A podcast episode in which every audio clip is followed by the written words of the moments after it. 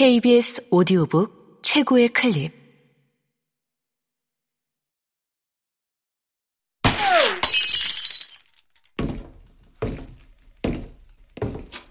KBS 오디오북. 화태 가라우토 사할린 김희정 지음 성우 강한별 읽음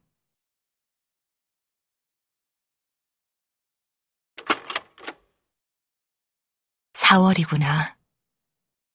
여긴 겨운에 쌓인 눈이 반도 녹지 않았지만 내 고향에선 온갖 꽃들이 피어나기 시작할 때구나. 해마다 4월이 되면 떠올리던 풍경이 이 가물가물한 눈에도 어김없이 떠오른다. 아니, 4월뿐만 아니라 1년 내내 그곳을 떠올리며 살았다. 지금쯤 살구꽃이 피었겠구나. 눈에 물을 댈 때구나. 보리 타작을 하겠구나. 감자를 캘 때구나. 깨를 털 때구나. 무밭에 첫서리는 내렸을까? 해마다 절기를 꼽아가며 그곳을 떠올리곤 했다. 무엇보다 나는 잊는 게 두려웠다. 아니, 필사적으로 그곳을 잊지 않기 위해 했었다. 이 춥고 먼 섬에서 왜 그토록 고향을 잊지 않으려 몸부림쳤는지 모르겠구나, 준아.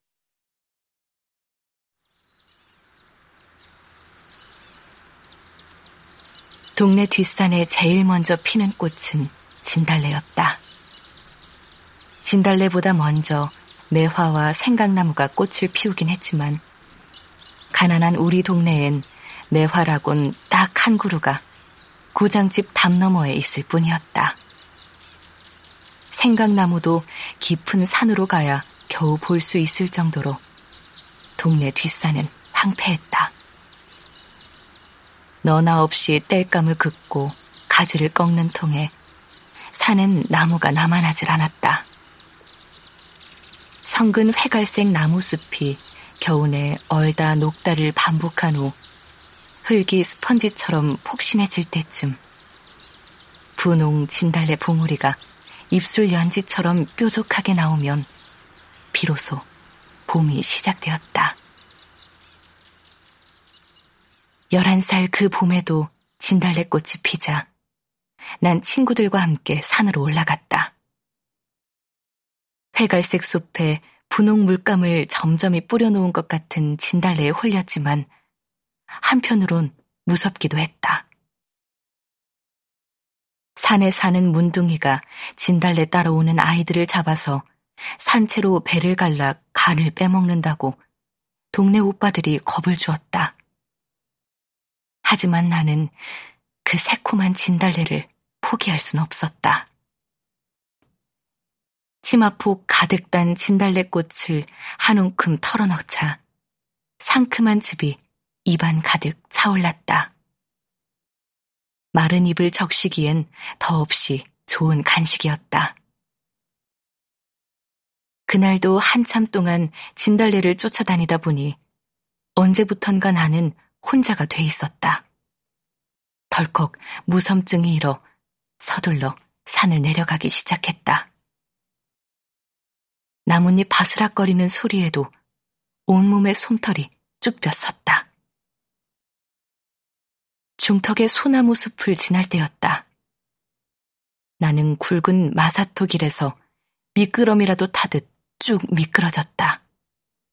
발목이 반대 방향으로 꺾였다. 무릎과 손바닥은 굵은 마사토에 긁혀 빗살무늬 상처인 핏방울까지 맺혀 얼얼했다. 일어나려 했지만 발목에 힘을 줄 수 없었다. 아무리 둘러봐도 친구들은 보이지 않았다. 해는 이미 소나무 숲을 지나 곧 산 너머로 넘어갈 기세였다. 눈물이 쏙 나올 정도로 아팠지만 난 소리도 지르지 못했다. 소리내 울면 문둥이가 들을까봐 입을 다문 채 눈물만 뚝뚝 흘렸다. 그때였다. 먼 산 가는 길에서 석구가 지게를 지고 나타났다.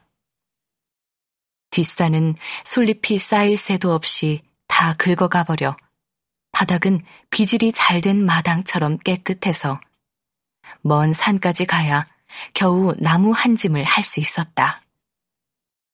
석군에는 나무를 해서 읍내에가 보리 쌀 몇 대어 바꾸어 내 형제가 겨우 연명을 했다. 여 올라봐라. 석구가 지게를 받쳐놓고 바지개 위에 나를 안아 올렸다. 무릎에서 붉은 피가 흘러 바지를 적셨다. 석구가 목에 감은 배수건으로 피가 흐르는 무릎을 꽉 묶었다. 피가 배어나와 배수건이 붉어졌다. 나는 아무 말도 못한 채 그가 하는 걸 지켜보았다. 그가 나를 태운 지게를 지고 산을 내려가기 시작했다. 세 살 차이지만 체격이 큰 석구는 나를 너끈히 지고 묵묵히 내려갔다. 자잘한 나뭇가지 위에 솔갈비를 얹은 바지개 안은 이불을 깔아놓은 듯 푹신했다. 나는 기분 좋은 흔들림을 즐기며 하늘을 바라보았다. 누군 햇빛이 소나무 가지 사이를 뚫고 내려와 이마를 어루만졌다. 석구의 등은 요람처럼 편안했다. 그날부터였다. 석구가 내 눈에 자꾸 들어오기 시작한 것이.